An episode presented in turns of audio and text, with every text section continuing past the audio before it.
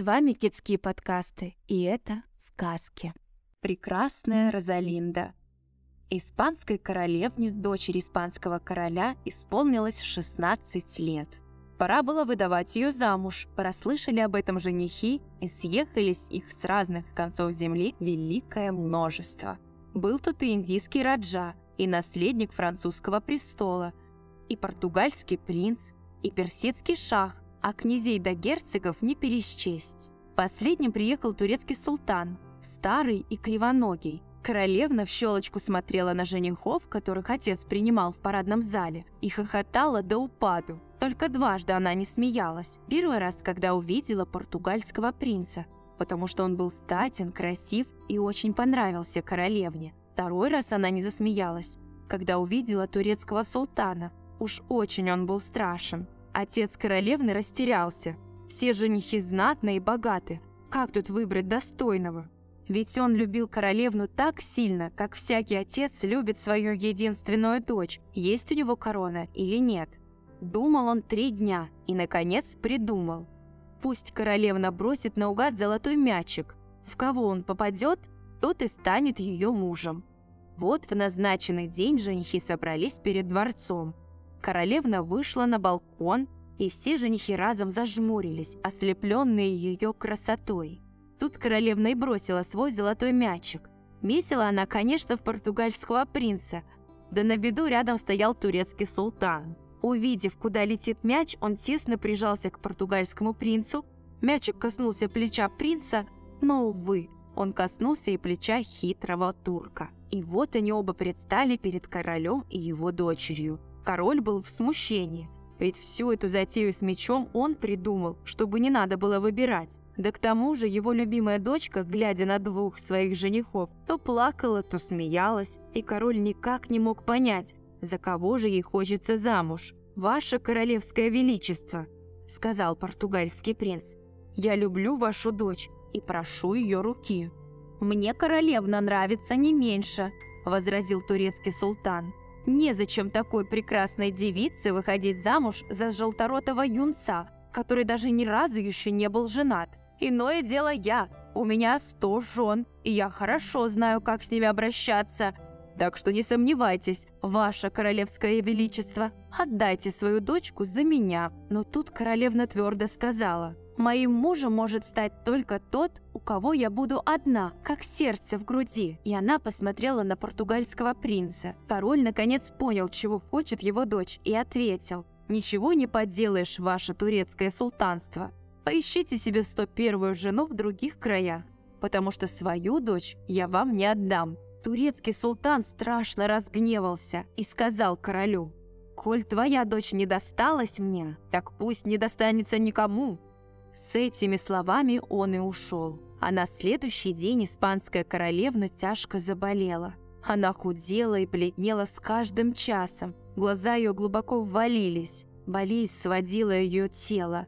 И королевна то и дело сгибалась, словно вязальщица снопов. Лекари не знали, как назвать болезнь и как излечить ее. Тогда король в смятении ударил в колокол совета. «Сеньоры совета», — сказал он, — «моя дочь чахнет день ото дня. Скажите, что мне делать?» И мудрые сеньоры совета ответили. «Мы слышали, что в Италии при дворе одного из королей живет девушка по имени Розалинда. Она столь же прекрасна, сколь и мудра. Она разыскала пропавшую дочь этого короля и спасла ее. Пошлите за ней, может быть, она спасет и вашу дочь». «Прекрасно!» – воскликнул король. «Ваш совет, сеньоры совета, пришелся мне по душе». Король хлопнул в ладоши и приказал тотчас снаряжать корабли. Послом к итальянскому королю он назначил старейшего сеньора совета. Корабли уже поднимали якоря, когда король, запыхавшись, прибежал на берег. «Ах, старейший сеньор совета, ведь я чуть не позабыл вручить вам железную перчатку. Если тот король не согласится отпустить Розалинду, бросьте к ногам его перчатку в знак объявления войны».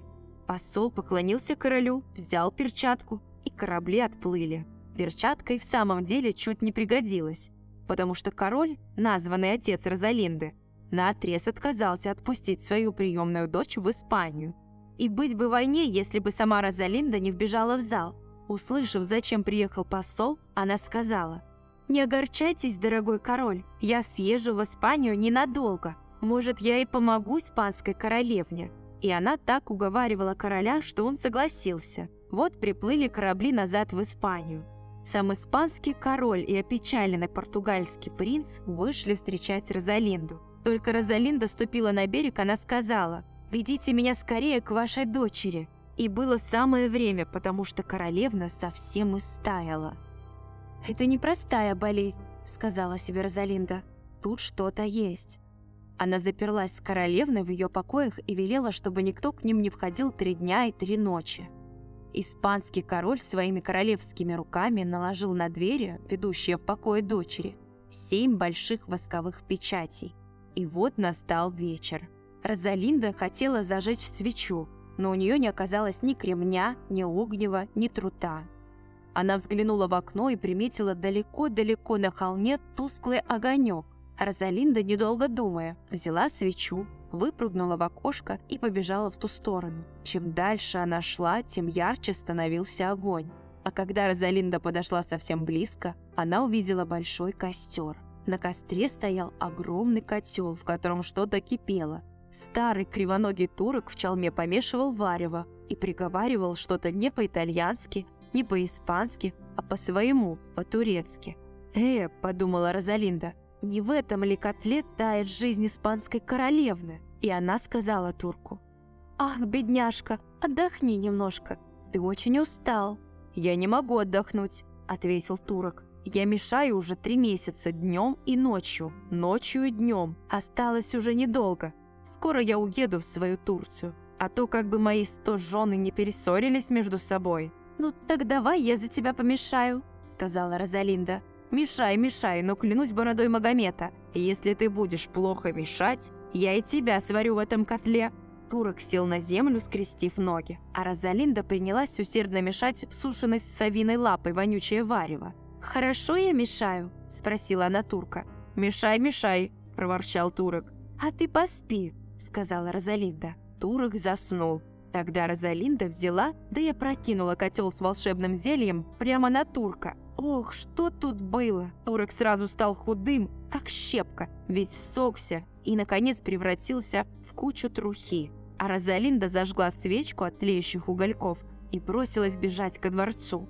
Когда она вернулась, испанская королевна впервые за много дней спала спокойно, как дитя. На ее бледных щеках проступил румянец. В назначенный Розалиндой день испанский король сорвал семь печатей и открыл двери. На шею ему бросилась веселая и здоровая дочь. Король наградил Розалинду богатыми подарками и с почестями отправил в Италию. Испанская королевна крепко обняла ее, расцеловала и просила не забывать, что в Испании у Розалинды есть названная сестра, а португальский принц, ее жених, добавил и названный брат. Желаем спокойной ночи от онлайн-школы Китски.